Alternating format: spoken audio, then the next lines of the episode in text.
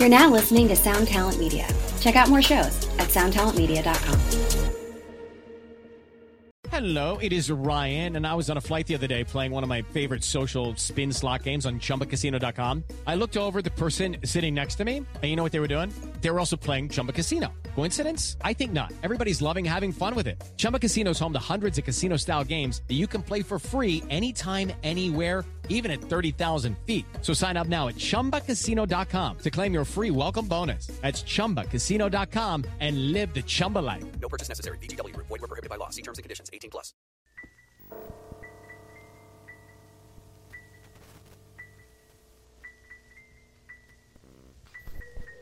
My brothers and sisters, aloha. Aloha. My name is DJ Posse Kala. My name's Charlie. My name is Sean. and you're listening to the 3M podcast where we tell scary jokes and funny stories.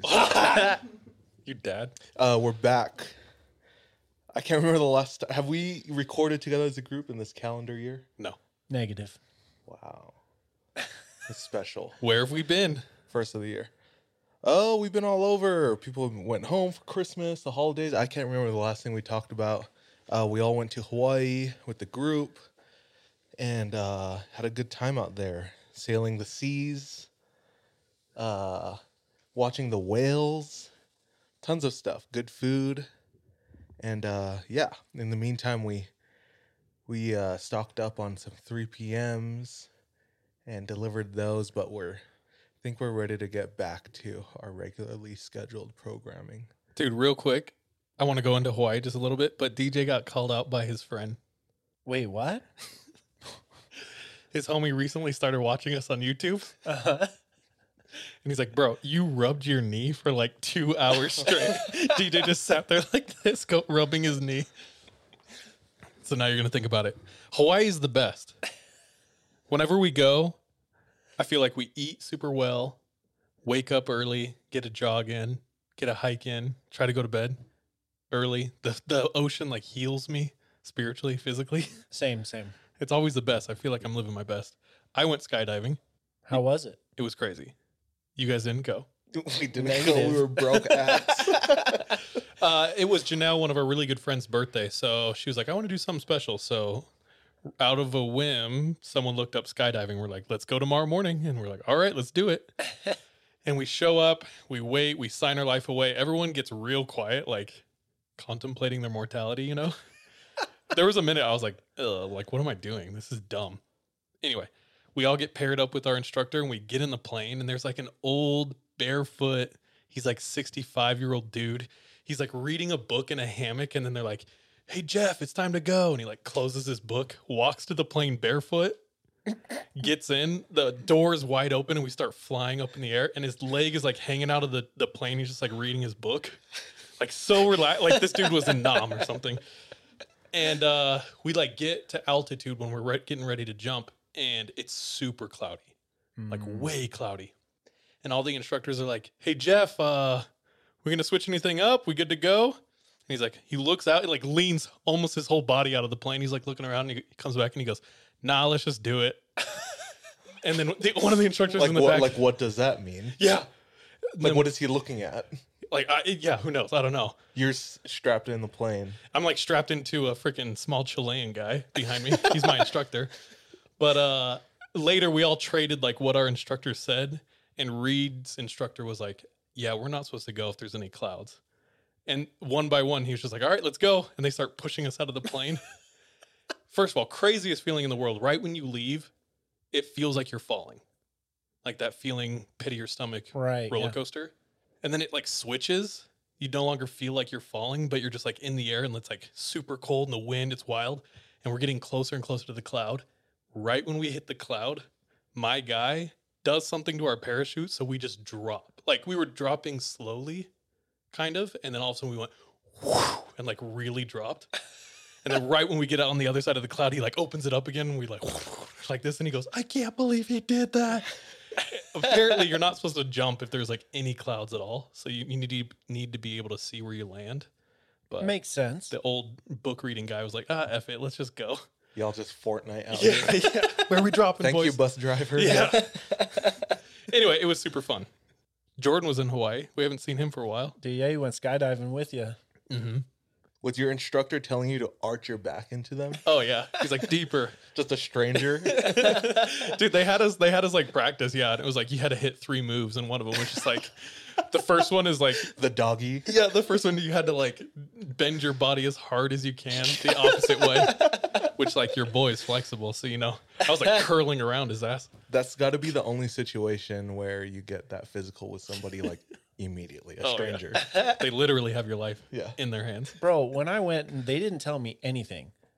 Well, you went like Arizona or some shit. It was down in Moab. Oh, But yeah. like right before we jump out of the I plane, mean, he's they like, didn't tell you anything. at one point, they didn't tell Like me zero any moves instructions. or instructions or anything. He's like, at one point, I'm going to tap you on the shoulder, just kick your legs back. I was like, we're jumping out of a plane? And you just want me to kick my legs back? What is that going to do? Sean, when I went in but Moab, still. it was the same thing. Oh yeah, Dude, Nick's in the yeah. studio. Yeah. Shout out Nick. Oh yeah, hey, What up? what's up? Yeah, All he they just, told like, you was kick your legs back. kick your legs out, and then like a second before leaving, he was like, "If you want to do a flip, just look backwards." So we went Oh, out I do remember backwards, that and we just did like some flips, and then oh, sick. Yeah. How long was your free fall? uh, I think the free fall part was only like 50 seconds or something like that. Huh. Because you're falling from we're way higher altitude in Utah Yeah. than Yeah. Hawaii, so it's like less time. Hmm. I have a theory because we talked about it. We were like, they really didn't tell us like what to do, and I think it's because like the more they tell you, the more you probably psych yourself out and That or makes like sense. fight them. You know what I'm saying? So they just kind of like do it to you. You know what I mean? Yeah. Yeah. But anyway, we literally landed, got in a car, and then drove to a catamaran where we like cruised the Bay of Honolulu, saw whales, the sunset. We really were living our best life. Like I think we peaked. yeah, it's all downhill Yeah. from there, dude. That was the coolest. There's a lot of cool stuff, but can we talk about the shitty part of Hawaii? Let's do it. Hawaiians? No, I'm just kidding. I'm just kidding. Actual shit. um, uh, Hawaii's a crazy vibe. Like, there's chickens everywhere. in Dope. Hawaii. Wild chickens everywhere. Like you pull up to the Running grocery around. store and they're in the bushes. Yeah. People are walking around barefoot everywhere, just like Walmart parking lot. Uh, walking barefoot, shirtless. uh, infrastructure is behind, dude. I didn't realize that till I was maybe like 23 when I moved to Utah and I was here for like a couple years and I went back home and I was looking around. I was like, oh man, we're poor, and uh, houses are broken and uh, falling down. So Did you ever see Lost? a little bit, Oh, bro. I was in Lost. oh, then never mind. Sean, did you see it? A little bit. Yeah. You know, like the Dharma Initiative. oh, dude, it's Never been so mind. long, dude. M- m- moving on. We did a spooky thing in Hawaii. Oh, yeah, dude. We went to Morgan's Corner. Morgan's Corner is uh, at, uh, in Nuuanu, where the Pali Cliff is, and or Pali Lookout, and uh, we didn't run into anything, unfortunately. But it was beautiful. We were in the woods, It was dope. tropical forest, full moon. There was a part that was like a scene out of the movie. And the movie that I'm thinking of is Harry Potter. Sean like ran into the darkness and then just appeared in the middle of the river, the stream. And he's looking up and he's sitting in this moonlight. Beam. And it's beautiful. And it's like when Harry Potter sees his Patronus for the first time. Just a beautiful white stag Guys, I'm your Patronus. in the middle of the lake. Protected us from the night the, the night marchers. But That was pretty legit. Like the moon rays coming through the forest canopy. It was we used our lander lights, Shout out Lander. uh, and that thing lit the whole forest up. I think it's bright as hell, son. That was sick. It was wild.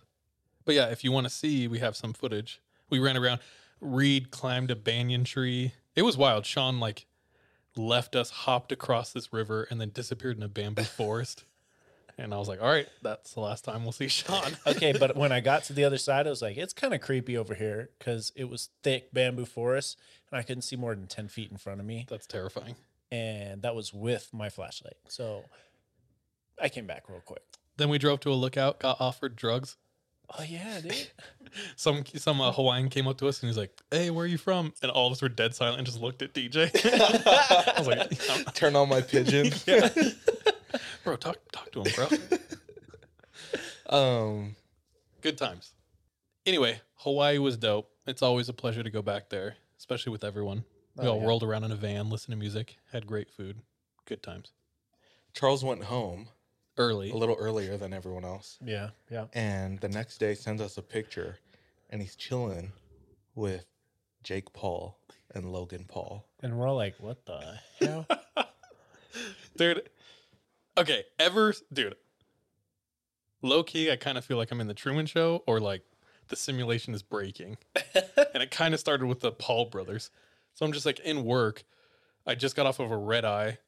I have like 18 minutes of sleep, and my boss walks in. He's like, "Okay, who can film?" And they all point at me, and then uh, he's like, "Okay, I need you to uh, be a fly on the wall, shadow me. I have some some of my friends are coming in later to to hang out." And I was like, "Okay." And someone's like, "Who's coming in?" And he's like, "Uh, just like the two most famous guys in the world right now, uh, Logan Paul and Aaron Paul." I was like, "What?" Aaron Paul. I mean, I don't know what's it. Jake Jake, Paul. Paul? My bad. Is Aaron Paul a quarterback? I think Aaron Paul's That's the Aaron dude. Rodgers. Oh, Aaron Rodgers. I love sports, man. I think he's in Breaking Bad. Aaron Paul. Oh, yeah. Bitch. Science, bitch. But when he was like the most famous dudes in the world, I was like, Joe Rogan. I was so excited. but anyway, it was cool. They came in, they hung out. Uh, I'm not going to disclose anything they talked about because I don't know what I'm allowed to say or not say. But Did you But sign an NDA? I don't think so. But when I got hired, I, it's possible I did. I just don't want to talk about it because what they were talking about was rich people shit, and I am not accustomed to any of it. And it was, it seriously blew my mind for like two hours. Just what they were talking about. I was like, and I ran away and like immediately didn't tell anyone and didn't say anything. Of course not. No, yeah. that's a lie. Charles, this isn't a video game. Charles FaceTimed us, and we were all on Nah, the beach. nah, that doesn't sound right. No. But if I did that, you probably were at Sherwood's, and I probably did tell you everything we talked about, and it probably blew your mind too. That I shit was remember wild. my mind being blown that day. Yeah, it was surreal. They they were super nice. Like Logan Paul was insanely nice, like super nice. People were like pestering him a bit for photos and stuff, and he was just like super gracious the whole time. He was like very positive, excited, like whatever people were talking about, he was really genuinely into. But you know what?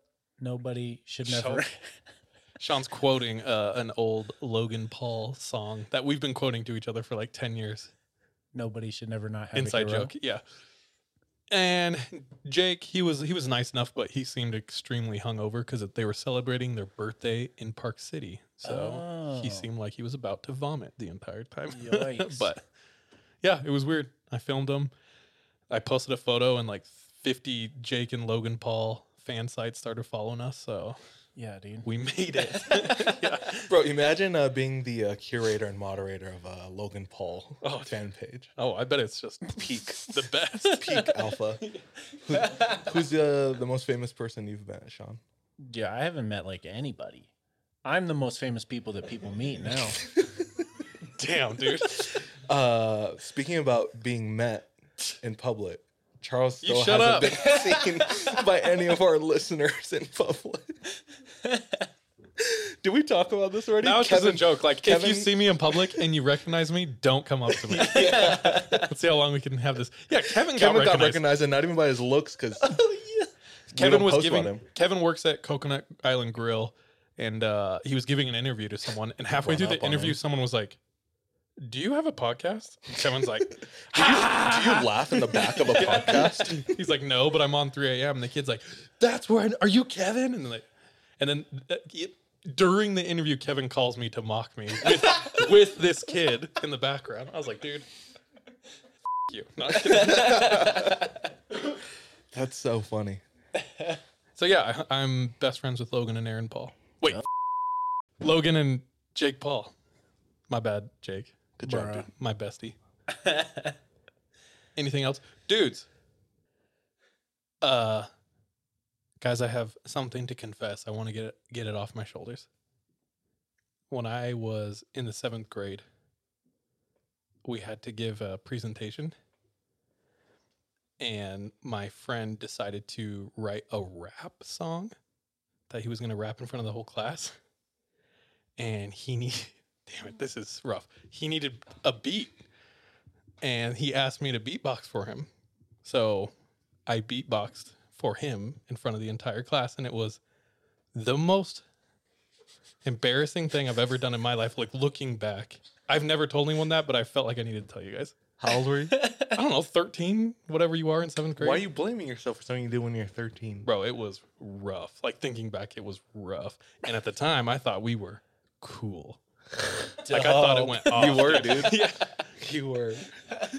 Uh, there's been several times where we've done like live things and it's just gone horribly. Like the first wedding I ever DJ'd uh, was my homie Paul, Asian Paul. Shout out Asian Oh, Paul. yeah. Uh, we set everything up. We're poor as f- at this point, so we had like home speakers to play the set. Just Logitech. Dude, no, no, no. It was like old, like uh, I don't, like things you see at DI or uh, what's like a not a Mormon thing. Uh, Salvation Goodwill. Salvation Yeah, Army. yeah, yeah. Uh, and we had it all set up and like this home receiver. We had it all like dialed in. Like, Receiver. dude, yeah. it could play change it from CD Yeah, yeah, to- yeah. and we like press play on the playlist, and one of Paul's Asian ass uncles, dude, walked right through, kicked the cord, and everything fell down. And it was like just as everything started, and he like pulled all of our stuff down, and it fell off. Bro, he did that on purpose. I almost ran away, but Jordan was the sweetest, and he just like ran around and put everything back together real quick. uh, DJ and I once did a show at Vivint oh yeah.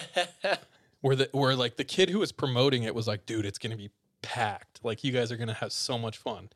And we were- we had like DJ'd fairly large shows at this point. Like our biggest one, there was like three thousand kids there, and uh, we showed up, and there's probably like eighteen You are cool. kids.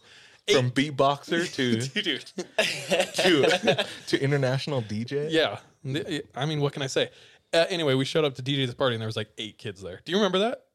I think that's when I quit. That was Mentally, embarrassing. mentally, I checked out. I was like, "Okay, I'm done. I'm done." we had DJing." more flops as DJs than successes. we like DJ'd uh, outside of this apartment complex. It was like ten at night when we started it. And That was another time someone promised There us was it like was going to two be crazy. people there. Yeah. That's just our bad for trusting people. They're like, yeah, we'll get hundreds of people there. I was like, all right, let's do this. 18 people later. Dude, 18 is generous. Anything else embarrassing memories? Uh, embarrassing things. I remember when my uh, the very first time I l- looked up porn. my mom walked in on me. Dude. Were you like on the big screen or something? what do you mean? Uh, so the computer was in their bedroom. oh my, dude, you're ballsy, literally. And uh, I was like trying to be sneaky, like switching between. I had like two tabs going on. I don't know how my, I don't know how old I Big was. Twelve. boobs. I think it was like hot lady no shirt or something. but there were boobs on the screen, and I was trying to switch it in between that and uh, I was on CartoonNetwork.com or something, trying to play like the Powerpuff Girls snowboarding game. And that's what made you think of hot A real no powerful shirt. girl. yeah, real Powerpuff girl. But that was probably the You want most to see some embarrassing bubbles? Jojo, Jojo. Um, that's hilarious. That's freaking wild. I remember uh, after Scooby Doo the live thing came out. You know, Oh yeah. everyone ran home and was like, "M- Michelle, Sarah Michelle Gellar, boobs. you know what I mean? Is Google. that, is that Velma? no, Daphne. No, Oh, it's Daphne. Anyway, Now we all know right. I'm a Velma girl. I was like, is that Shaggy? cool. Hey, we tell scary stories on this podcast. If this is your first time. Welcome. Uh, when we tell those stories, we like to roll a 20 sided die. Because we're cool. the- yeah. And to determine in what order we tell the story, highest number goes first. This show is sponsored by BetterHelp. Have you ever had a relationship that you're proud of? Proud of because you put in the work and the other person put in the work as well. Uh, didn't have to be perfect, but uh, effort was made, honest effort. I think it's definitely more rare to have those types of relationships. Uh, the good thing is with, with therapy, at least in my experience, uh, that's something I've been able to find. Uh, somebody who invests in me, uh, especially when I invest in myself. And we'd love, love, love for you to experience something similar. So if you're thinking about starting therapy, give BetterHelp a try. Uh, it's entirely online, designed to be convenient and flexible, suited to your schedule. Uh, become your own soulmate, whether you're looking for one or not. Uh, go ahead and visit betterhelp.com slash 3am today to get 10% off your first month. That's betterhelp, H-E-L-P dot com slash 3am. Lucky Land Casino asking people what's the weirdest place you've gotten lucky? Lucky? In line at the deli, I guess? Aha, in my dentist's office.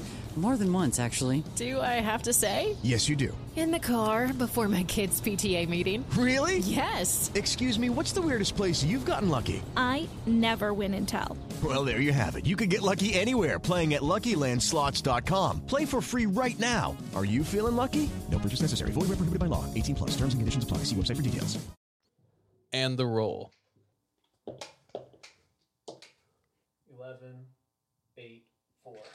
So the order is Charlie, Sean. Nope, Charlie, DJ, Sean. Is that right? Yep. Okay. Let's go. All right, Do you my, remember- my story. Do you remember trying to make flamethrowers with uh like your Axe body spray when you're I never used Axe body spray. Were you guys pyros? Yes. Were you a pyro? I think every child is. I think Or like at every, least boy, is. Yeah. Yeah. I remember trying to roast like my marshmallow with it. And I was like, oh hell yeah. Like this is this is a good idea. And that marshmallow tasted like Phoenix. Oh, dude. bet you Phoenix axe spray. Evergreen, yeah. like kilo or something. Dude, literally one time, uh, my homie Noah wrapped his hand in a towel and then took his dad's cologne and sprayed it till the bottle was empty. Oh my gosh. And then he's just in the middle of the kitchen. He's like, "This is gonna be cool," and lit it on fire, and it went up in flames. And it's just like the towel was turning into black soot and like dripping, and he's like running around, and he sprints down his hall. The fire alarm goes off, and as he's running, his mom walks in because she had like gone to the store, and uh, he dunked his whole arm in the toilet, and she was like, "What is going on?" Dude, kids are idiots. This my is a brother bunch of used to- cologne. Go ahead. My brother used to dip tennis balls in alcohol, light them on fire, and say start running. And Do he'd not just do it. this that, at that home. sounds kids. sick, actually. Don't do I any loved of it this. as a kid. I thought it was so fun. Don't Do do, any of this. Do it all.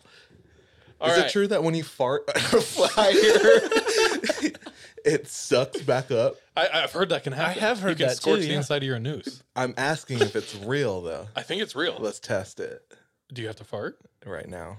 Do you? No. Oh. All right. Well, let us know. Yeah. Did you just say blue dart? Yeah, that's what they're called. Ew. Blue dart? Yeah. Blue waffle. Do you know what blue waffle is? Dude, Is that the a generational best thing? Waffle you can order. it is so good. Look it up. Blue waffle and meat spin. And lemon party. Did you pick your scabs as a kid? Ew, no, I hated those kids. I didn't. I thought since like the age of four, I found nose picking, scab picking revolting. I was like, that's gross. That's unfortunate. no, it's not. That's real unfortunate. It's fortunate. Dude, it was uh, the most like therapeutic. It was like before pimple popping videos. That's like the precursor to like emo cutter. yeah. No, Yeah, it is. look at me. Look how I turned out. I you listen to Playboi. Carti, bro. why do you let? Why do you pick your scabs? That's foul. Did you eat them? I never ate them. That's another level. How'd you get rid of them? I know, flick them at all the other boys. That's a crime nowadays. Yeah, I think that's against the Geneva Convention or something. Gross. Can I tell my story? Fine. Uh, so did you just see what I googled? No. I googled how to say hello in Samoan because today Oh. we're going to Samoa. Talofa. Talofa. All right, pick. Pull up first pick, Nick. Picnic. For those who don't know, Samoa is a collection of islands in the South Pacific. Kind of like Tonga, except I think it might be more beautiful. What do you think? DJ, our resident Polly? Well, I mean, after the volcano, probably not so great. Oh, shit. Um, I've been to Samoa. I was 12. What? And only in the airport. I was gonna say, did it just stop by? Uh, we were going to Tonga. Oh, okay. So I don't know much about the lay of the land there. So yeah, it's m- like two main islands, and then it has some more habited islands, inhabited islands, and habited islands. There's Samoa and American Samoa. Yeah. Do you know the history with that? I don't actually. I I don't don't, know either. why it's like split. Like it's one country. And there's like Western Samoa. There's and- one country. you said that country. I'll call myself out. And uh I think it's just like different regions. Like north and south. I don't know, dude. Um Yeah, maybe I should have looked that up. I don't know. It's split. Like one side of Samoa is considered like uh, American Samoa, so we must have something to do with that. and then the other side is not. Uh, you asked me just because I'm Polly? Yeah. Bro, when we were in Hawaii, everyone's like, what tree is this? Like I knew every tree in Hawaii. Every tree we came by. What kind of tree is this? What fruit does it produce? well, why didn't you Is know? it edible? Yeah. I don't know. Dude, you're fake, bro. You couldn't name me every tree in Visalia. There are no trees in Visalia. I'm like, that's a weed. That is another Yeah. weed. Hey, the, the That's difference. dandelion. Yeah. America Samoa is an American territory. Samoa is its own independent nation. Uh-huh. So they're So two they're different separate. countries. They're two different. Yeah. America Uh, see, I Samoa is don't not know. a country, just a territory. Hit us with the next photo. Wow. Gorgeous. And a little bit more mountainous than I think Tonga, yeah? Tonga's flat. Yeah. So it's got some mountains. Be- think beautiful tropical island. And yeah, that's Samoa. Small island. Uh, some of my friends in Australia, straight from Samoa, one of them, El Piato, first thing he said to me was, uh, I hate the Balangi. That's literally the first words he said to me, which means I hate white people. now, this is not indicative of all Samoans, just him, but yeah. anyway, Samoa is awesome. Uh, I recently, I recently was home in Oregon, and my mother-in-law's best friend grew up in Western Samoa, and we were hanging out, just like having dessert. Their families are good friends, so like everyone's hanging out talking. And I don't know how, but I eventually like bring up scary stories. And I'm like, "Do you have any scary stories?" to her. I don't know if she wants to be named, so I'm going to remain let her stay nameless. But dude, her eyes light up. She gets super excited. She commands the entire room and she goes off talking about all of these stories of Samoa. And she was just saying, like, growing up in Samoa, everyone believes it. Everyone believes spirits are real, curses are real, possessions real. You know what I mean? They all have all these rules to stay safe, to stay, you know, out of harm's way. And I'm not going to tell any of her stories. I swear that's every third world country. Not trying to minimize the fact, but Yeah. Okay. What do you think? Unsurprising. Do you have a reason why that is, or any more on that observation? Because it is true. I feel like a lot of other cultures are way more superstitious than like America, but I don't know. No, couldn't tell you. Okay. Well, so, some of the things they do were like at night they would cover the mirrors. So all the mirrors in the house they would cover with like a sheet or an e lava lava or whatever the whatever the hell they had lying around. Um, but uh, my mother in law's friend did that. She said like there would be a bell that would go through the entire city, and everyone had to get inside before like the end of the bell because and cover the mirrors. no, I think just get inside and like not be outside because that's like when things would go down. Oh. And it would like oh. happen like twice a day. And she said one time she was visiting or, or like an auntie was visiting from the mainland and they had like taken the kids on a hike and they didn't consider the time. And they're like halfway up the mountain and the bell starts ringing and they just started terror screaming, like running down because they mm. truly believe like the devil was coming if they didn't get into the house before the end of the bells. So just like she said, yeah, like dictates so much about their life. I'm going to get those stories from her and I'll share more of those. But we had a listener who wrote in whose father grew up in Western Samoa back in the 60s. So, this first story I'll share, dude, classic Polly story. and I'll see if you agree with me. But this is actually this is comes from a listener her name's Yolanda. So she said her uncle was about 10 years old and they lived on a small little plot of land. They probably had a plantation, and then just think dense jungle rainforest all around. So her uncle, 10 years old, he's out hanging out in the yard, climbs a tree, and he's just hanging out up in a tree. He's probably eating some fruit, just chilling. And he hears his grandma coming up the path, and she sees him, And she's like, I've been looking for you. Come on, it's time. Like, you have to come in now. And he's like, No. She's like, Yes, come inside. And if you know anything about Polynesian culture, like disrespecting elders, hella no no. So again, grandma's like, Get down from that tree and come inside, or I'll give you a hiding. I'm going to hit you. And he's like, No. She's like, Fine. And she leaves. So he just stays in the tree, hanging out. He's like, Haha, I bested grandma. That's what he thinks. Eating fruit Chilling. because that's what we do Pineapple. in trees. in And Pineapple trees. when out of nowhere, a huge bee stings him in the side of the cheek. And it's so bad he falls out of the tree and hits the ground. He's clutching his face. It hurts so bad, he runs in the house screaming.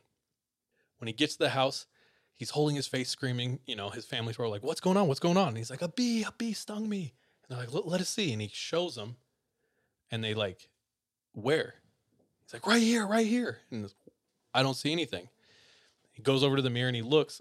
There's nothing there. There's no puncture wound. There's no red mark. But he's tripping because his whole face is like throbbing super bad. So he looks at it. It still hurts. He's like crying, but there's nothing there. And, you know, everyone says, like, you're a faker, you know, like, go away. Goes to bed. Wakes up the next morning and his cheek has swollen twice the size. His whole side of his face is just puffy. you can like barely see out of his eye. And he comes downstairs knowing there's something wrong and he shows his mom, shows his grandma.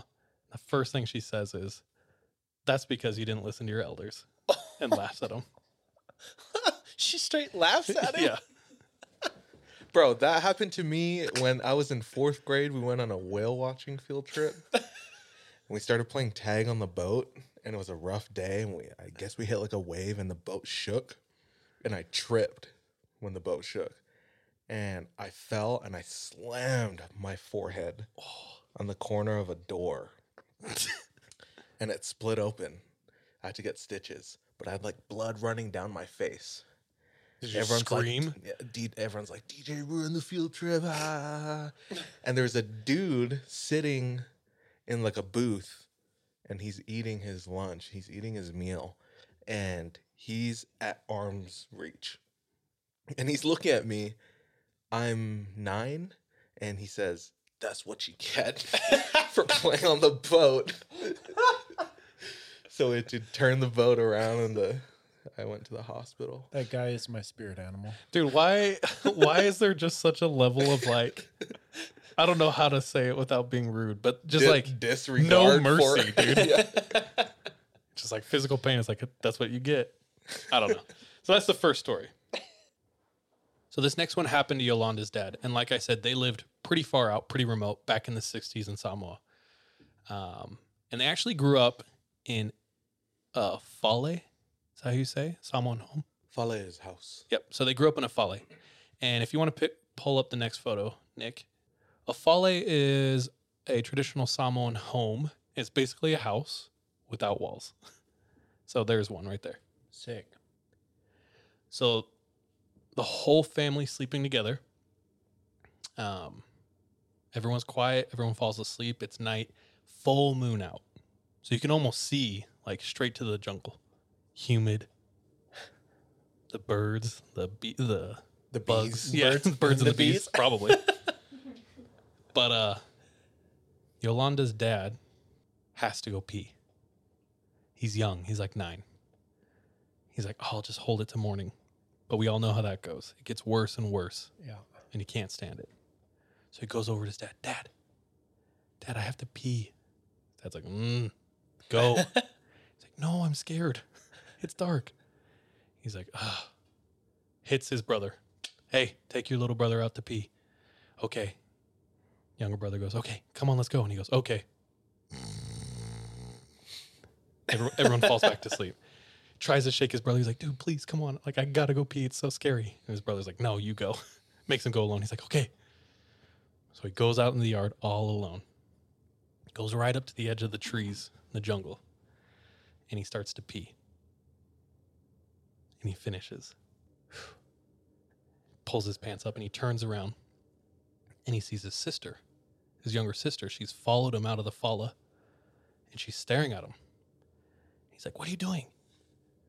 She doesn't say a word. And he realizes she's looking right past him. Nope. She has a weird look on his face he can't place. And she turns and sprints into the jungle. Immediately, he feels terrified. Instinct takes over and he chases after her.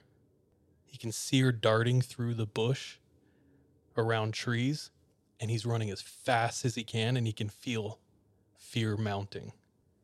And he's running, sprinting, jumping, and he realizes wait a minute, why am I not catching up to her? This is his younger sister. Easily he could outrun her. But as hard as he tries, she's always just in front of him, getting away. So he's running, running, running, and then he realizes something's not right. Some ones are slow runners. So So he stops dead in his tracks. And immediately he said he felt like there was many eyes on him. He said he felt like he was surrounded by people. Furthermore, he has no idea where he is. He has no idea how long he's been running. So terrified, he looks around frantically and he chooses a direction and just starts running. The whole time he's running, he says he feels like something's closing in, like right behind him. Until finally, he sees a river he recognizes. He knows where to go, turns, sprints. And when he gets back, every single one of his family members in the house asleep, including his little sister. So, this story, Yolanda's dad would tell her, and she would ask him, like, what do you think it was? He said, every time I ask him to tell me about that incident, he always ends up saying, I felt like the devil was trying to take me that night, and God protected me. I forgot to mention, when he turns and starts running, as he's running through the forest as fast as he can, or the jungle, he is like as loud as he can, singing hymns and praying out loud, just as loud as he can, running, sprinting. Smart. Okay, last story. This happened to the same family, Yolanda's parents or Yolanda's dad's family. So Yolan- Yolanda's grandpa, super hard worker. He would often be gone all day long working like back-breaking work, right? Sometimes he'd have to work late, and this was one of those times. So everyone's at home doing the night chores, cleaning up, preparing food or whatnot. Finally, grandpa or Yolanda's dad's dad pulls up. Sun's already down. Once again, moon's out. He gets home, he's super tired. Everyone says hello. And mom says, Hey, I'm going to make you some food. Do you want to go ahead and wash up? Sure. But it's dark out. So he looks at the oldest brother and he goes, Hey, grab the lantern, follow me down to the river. Now, it's nighttime. They're going out to the jungle so dad can wash up in the river. And the uncle is like unreasonably scared for some reason. He said he's just off. Like something doesn't feel right. And Yolanda writes, admittedly, he was known to be a massive chicken. So, like, maybe he was just like as scared as normal. She doesn't know. So they get down to the river. If you want to pull up last photo, I'd imagine it's something like this. This is a Samoan river. But it's pit. What? You did not search that on Google. Hell yeah, I did. Samoan River. S A M O A river. Thank you. Uh, switchback.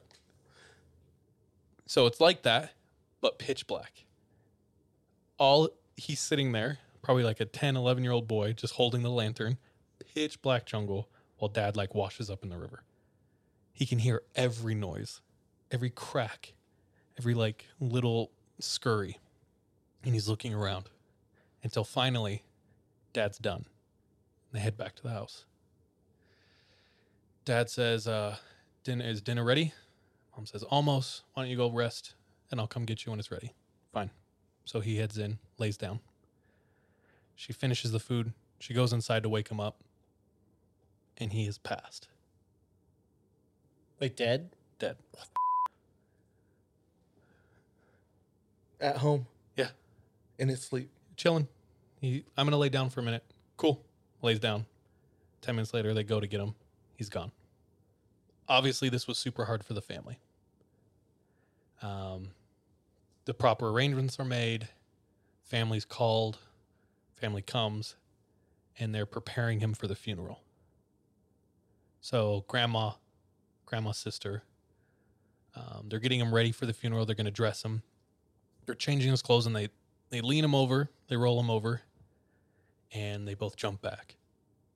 And they said, on his upper back were two bruises in the shape of small hands on the on, like right in his upper back. Freaked him out. But the funeral must go on. So they bury him, do everything. But the bruises bother mom. There's something off. So she goes to a local psychic, mystic, whatever, someone who's spiritually in tune. Tells them the situation, says what's going on.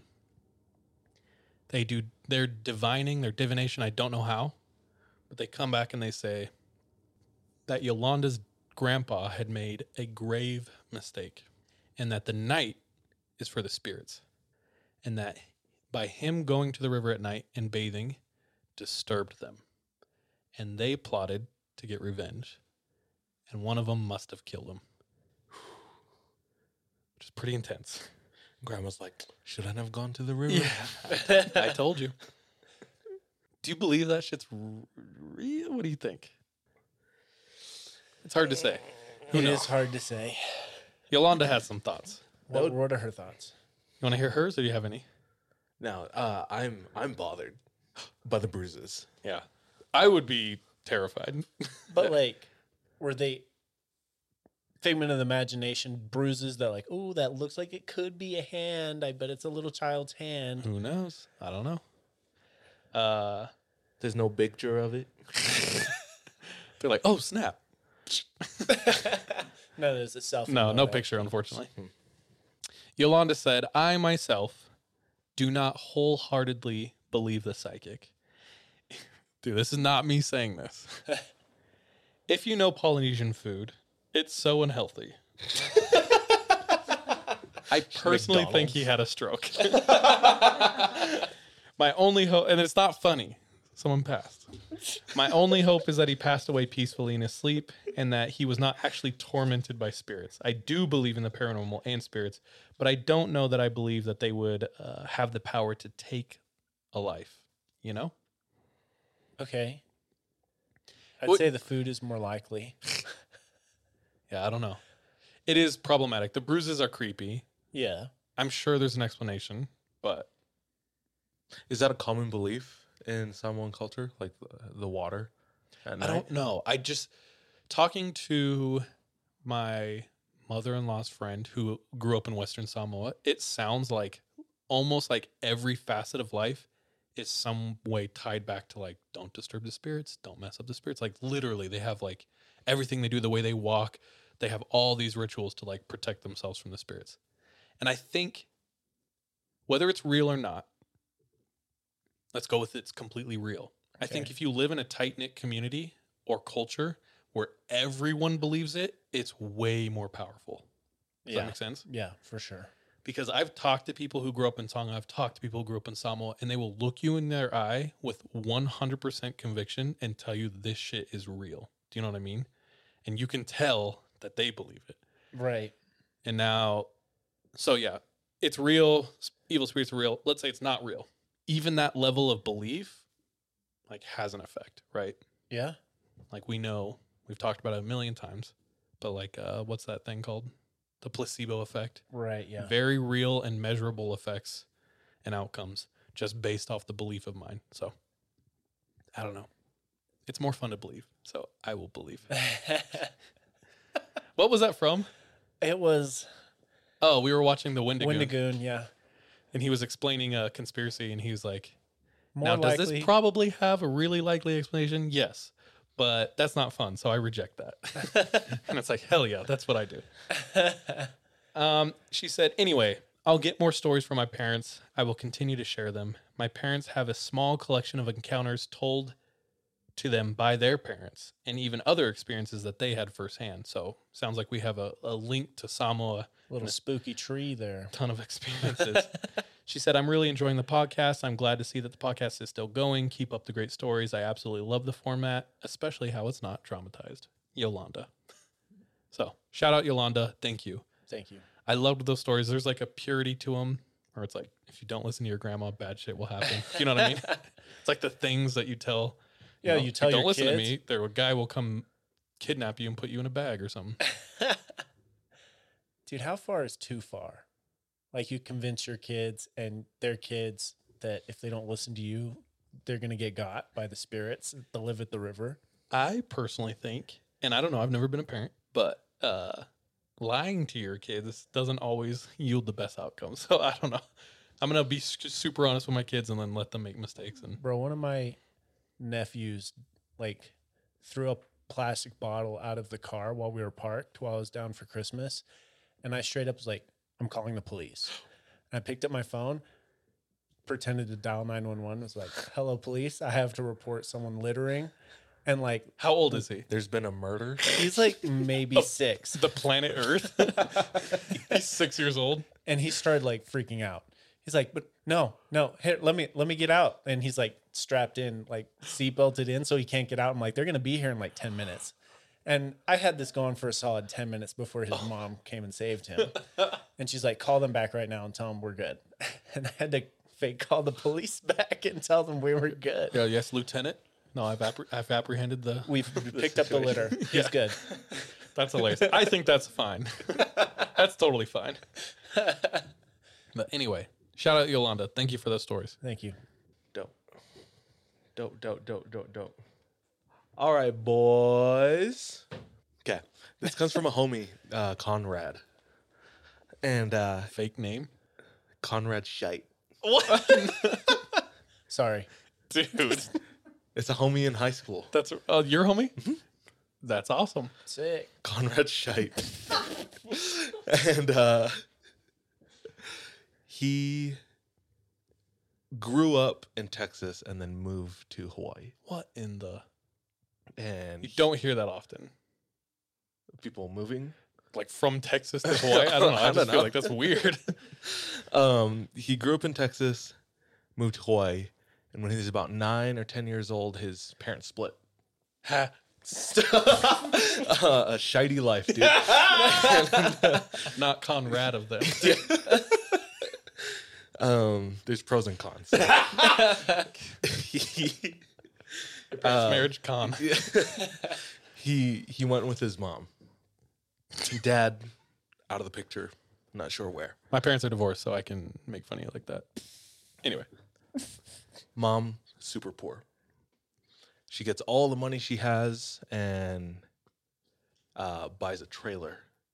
They move out to this rural area. I don't know where in Texas, but uh, it's like a two acre lot. They plant their trailer there, 72 foot wide trailer. And uh, they begin to live their life. He goes to school, starts making new friends, and they're home one day. Mom's doing her own thing in her bedroom. He's in the kitchen. The door, the front door, like comes into the kitchen slash like living room area. And there's a knock. He opens it. Two boys, two girls. Uh, he said they look similar, uh, like they were siblings or something. They say, "Can we just borrow your phone? We need to call call our mom." It's like, "Yeah, for sure." Um, they call their mom, and he hears his mom uh, call from the other room. So he goes to her bedroom, and the sound of their voices start getting muffled as he goes into the end of the trailer. She's like, "Who's here?" And uh, he says, "Oh, just some kids who needed to call their mom." She's like, "Why would you let them in? We don't let strangers in, no matter how old they they are or how friendly they look." He said, "I'm sorry." She said, "Go tell him." And in the middle of her sentence, he looks, and the door's still kind of creaked open, and he can look down towards the. He looks down uh, the hallway, and sees the four kids standing in the kitchen. He said there was something different that he didn't see the first time. He said, looking at them this time, could see that all of their eyes were just black voids. Yep. No. I'm surprised how quickly you folks picked up on that. Oh yeah. we don't trust kids no mo. uh, black eyed kids, black eyed BEKs. children, BEKs.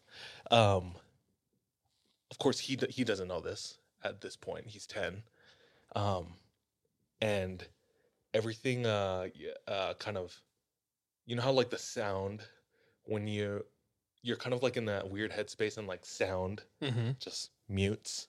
You're in your own world. All of that slowly starts to come back. Wah, wah, wah, wah. Here's his mom talking again. Uh, go tell him that they can't stay here. It's like, It's like, bro, you go tell them. I'm sorry, but they have black eyes. You now, can tell them. Yeah. Now with this information that that he's uh, seen but hasn't communicated to his mom, he's processing all of this. So he says, "Okay." Nervously, grabs a doorknob. His palms are sweaty. he opens it up, and to his surprise, there are no kids in the kitchen. Good surprise. He said that was a matter of seconds. If they left that quickly, I would have heard something. So, uh, feeling a little less scared, a little more confident, he walks down the hallway and reaches the kitchen and he looks around, nobody there. Runs real quick throughout the house, nobody in the house. He looks out the front door and there's, they live on a two acre plot and there's nobody outside.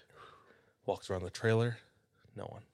So that was his only encounter with those kids. At that point, they had lived there for almost a year, small school, and he knew almost everybody in the school, um, or at least could recognize them. He said, "I I couldn't tell you where they were from, and uh, I don't think it was in this neighborhood." So Conrad said, "This was the start of a bunch of things that." Uh, I don't know if it triggered all these weird events, but there were a lot of weird events that happened after. He said from from that point, mom started getting sick. Uh, and she was a pretty healthy person. Um, mentally, she started getting really depressed. He's like, I just pegged that on the on the divorce and the situation where we're poor. Um, she couldn't pay for a lot of things. We struggled to eat. Um, but physically, she she started getting sick, and he didn't go into details with what specifically, or if she was ever diagnosed with anything. But mom was sick. I'm feeling more bad for roasting homie. It's really shy of you, bro. Conrad said our phone started to ring. And we would answer, and there was just static. And this went on for some time. At one point, we were so poor we couldn't afford to keep the phone bill uh, or take care of the phone bill. Uh, so, in this age, uh, early 2000s, the cable company came out and they like physically cut our connection. The phone ringing continued Oh hell. after they cut the line. So, strange things like that. He said there was only one time where they answered and somebody answered back. He said, I could have sworn it was the voice of my aunt. She said, hello. I said, aunt, can't remember the name. And then it went static again. That was the only thing uh, from the phone calls. Um, lights were flickering in our house. I pegged that as just faulty wiring. Uh, but they got so bad that the light bulb would would glow so brightly that the light bulb uh, exploded at, at one point, and that happened a couple times.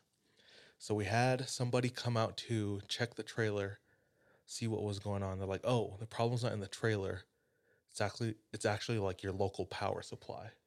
So they sent out a truck with like the crane, and uh, the dude, he said he, I could watch it from my bedroom window.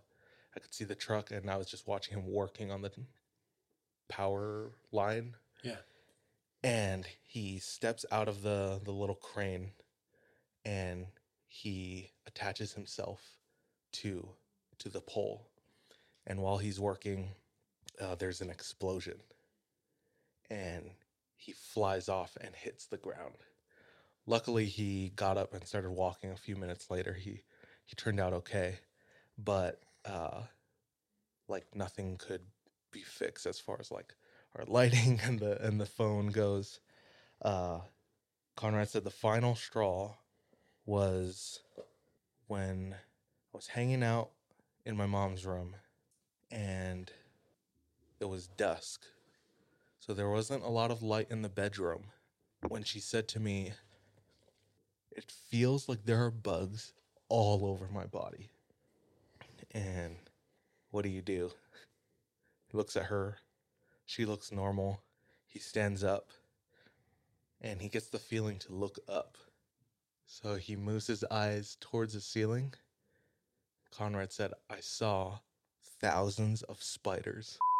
ceiling. No. I turned to my mom and I said, Let's get out of this room. She looked at me like I was crazy because I never, it was seen as talking back to my mom. I said, Trust me, let's leave this room. This is like a couple years later. He's a little older. She says, Why? He says, I don't want to tell you. She said, Now I want, really want to know why. He says, Look up. And she looks up. She sees the same thing hundreds of spiders all over the ceiling. They they leave and they had the exterminators come and take care of it.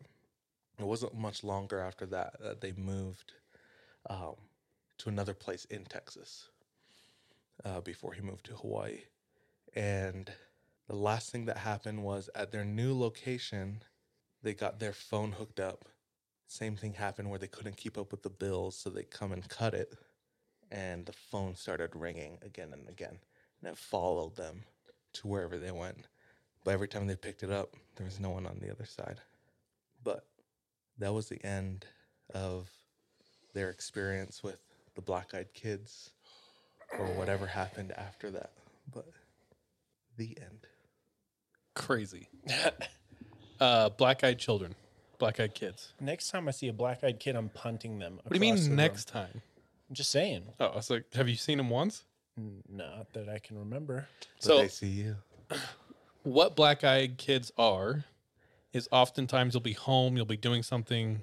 In most stories, it's in the evening. You'll get a knock at your door, and the door will open, and there will be like it's usually like two kids, and they'll look normal and they'll ask for help.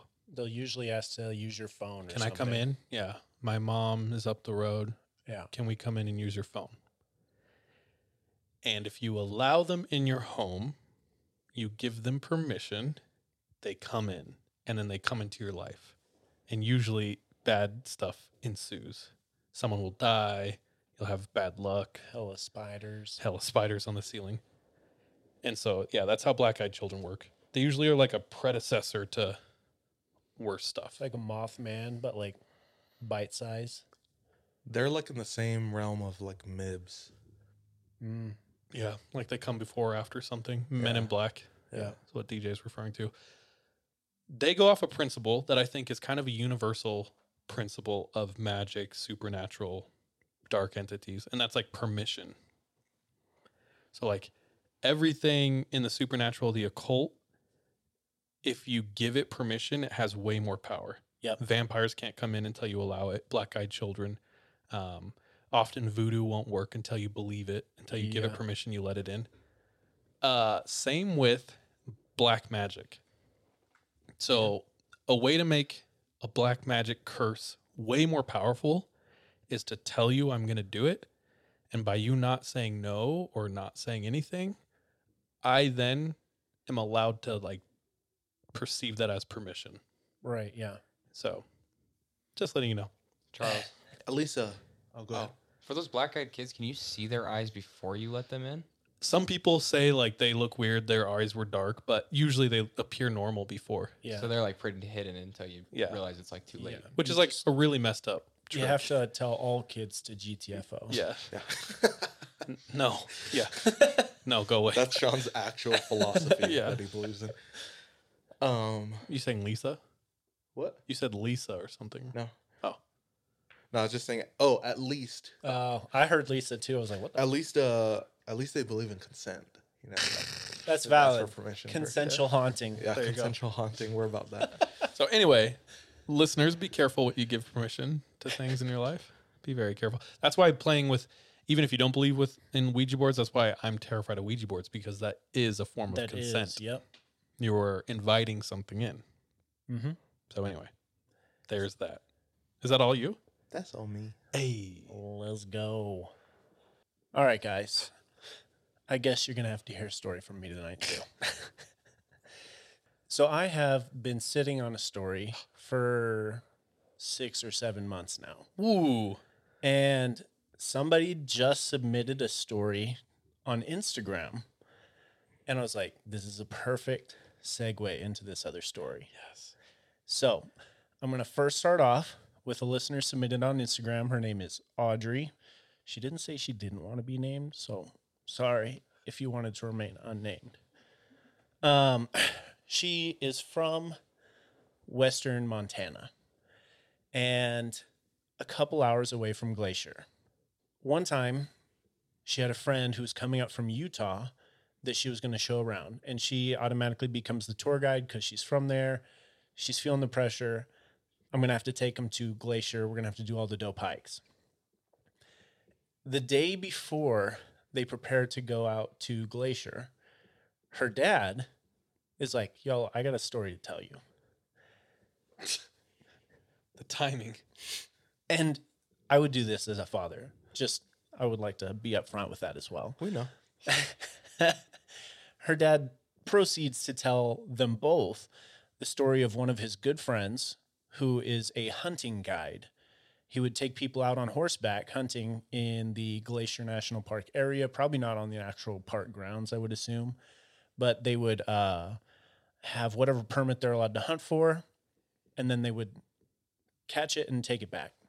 So he takes this 60 year old woman out into the forest land around Glacier National Park uh, on horseback, and she has an elk ticket. Is that what it's called? Is I think it's uh, t- Tag.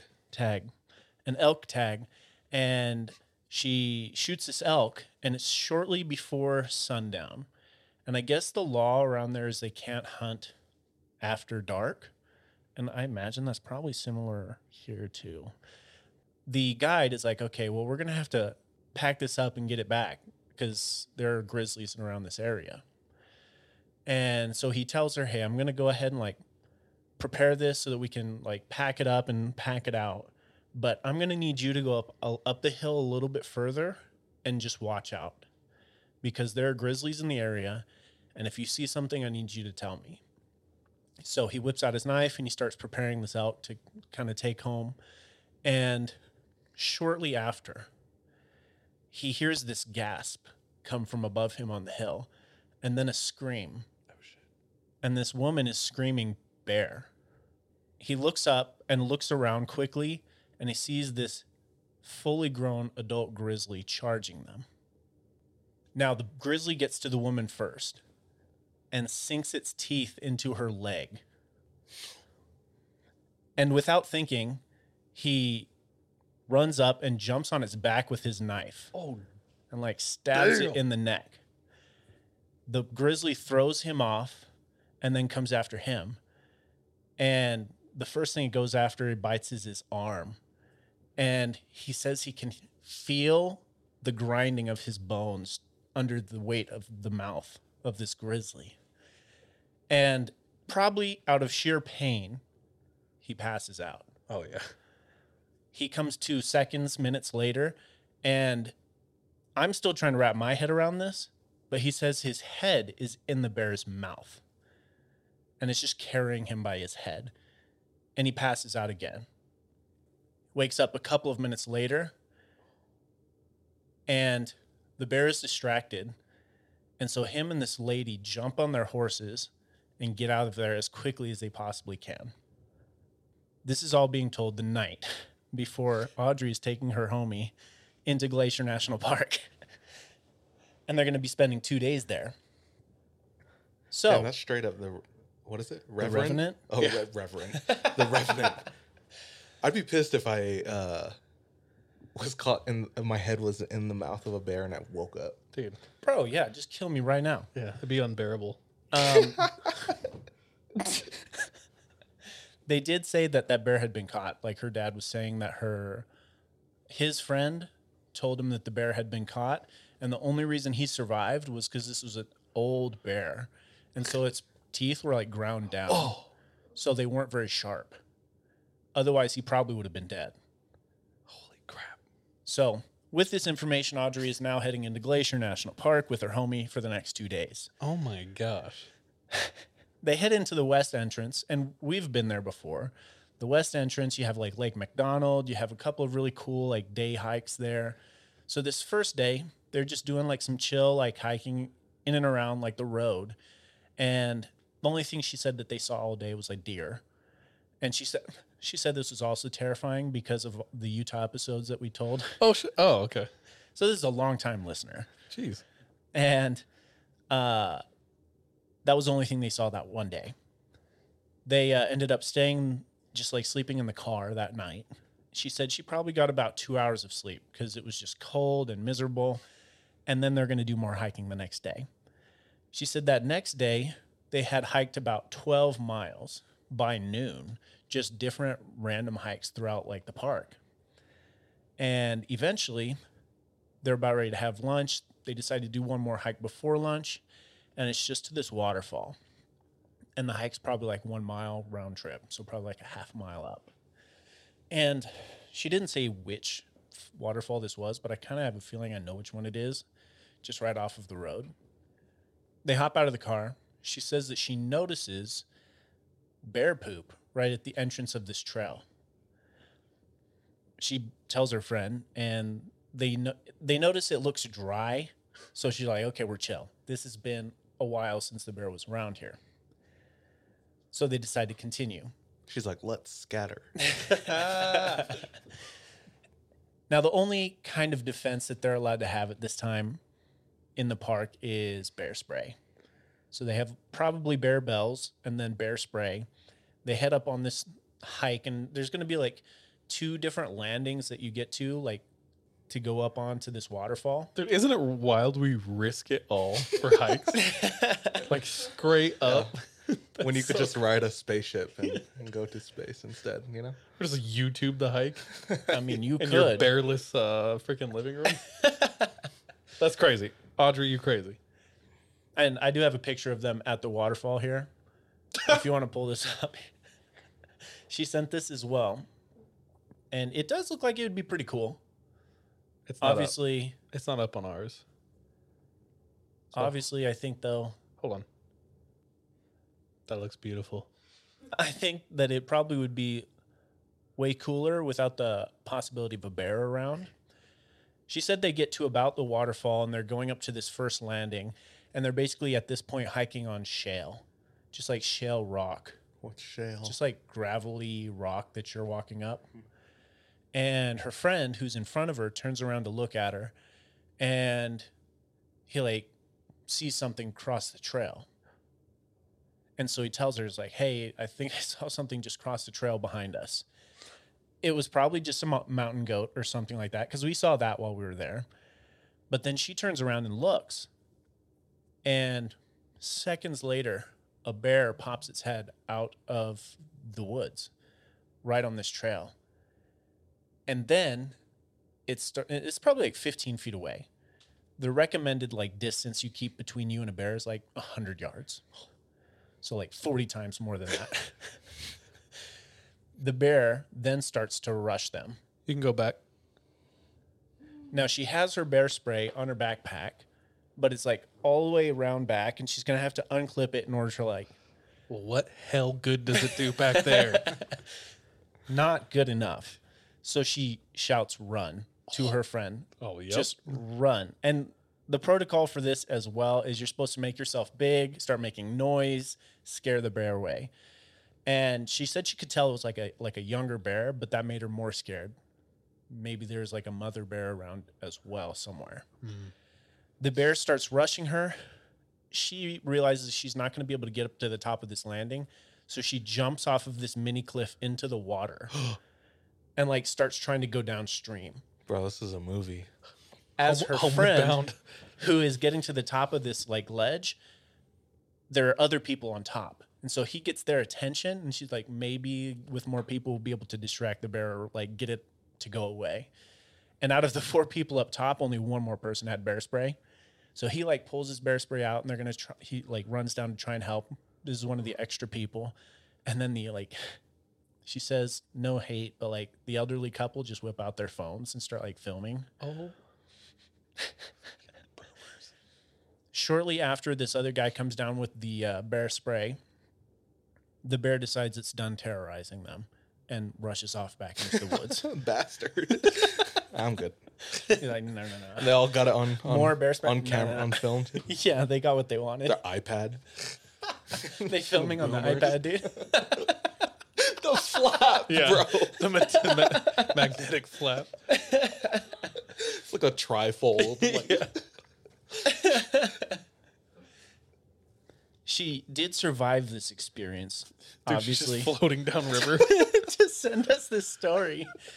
Um, but she said like her heart jumped into her throat like Oh, as this was happening, and like the thought was crossing her mind. She didn't expect to die today, or if she survived, she didn't expect to be calling her friend's parents saying that he died today, oh my gosh. but barely survived. now, that gets to the story I've been sitting on for about six or seven months. Ooh. And this story will be for our patrons. Oh my goodness. So if you're not a patron, go to patreon.com slash the 3 a.m. pod. And for only four quarters plus four quarters, you can listen to this story. So, And all the other stories. and all the other stories. We have a ton of great stories y'all been missing. So the story though that I've been sitting on also happened in Glacier National Park. Glacier National Park was founded in 1910 as a national park. And for 57 years, there was not a fatal bear attack in the park until 1967. Well, welcome back to all of our listeners. That was me for tonight. Dude, that was brutal. Yeah. That was brutal. uh, thank you, Sean. And thank you, Audrey. Oh yeah, thanks for the story as well. And thank you, Park Rangers, for your service. Yeah.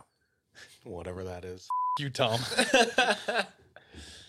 Thank you, Nick.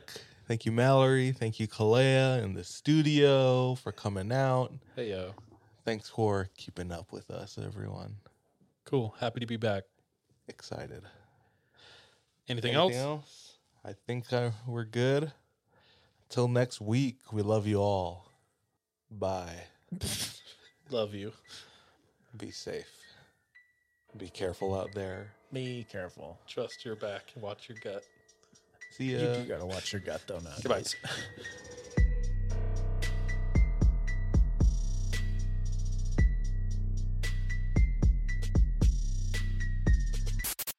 Hey, thank you so much for tuning into this episode of 3 a.m.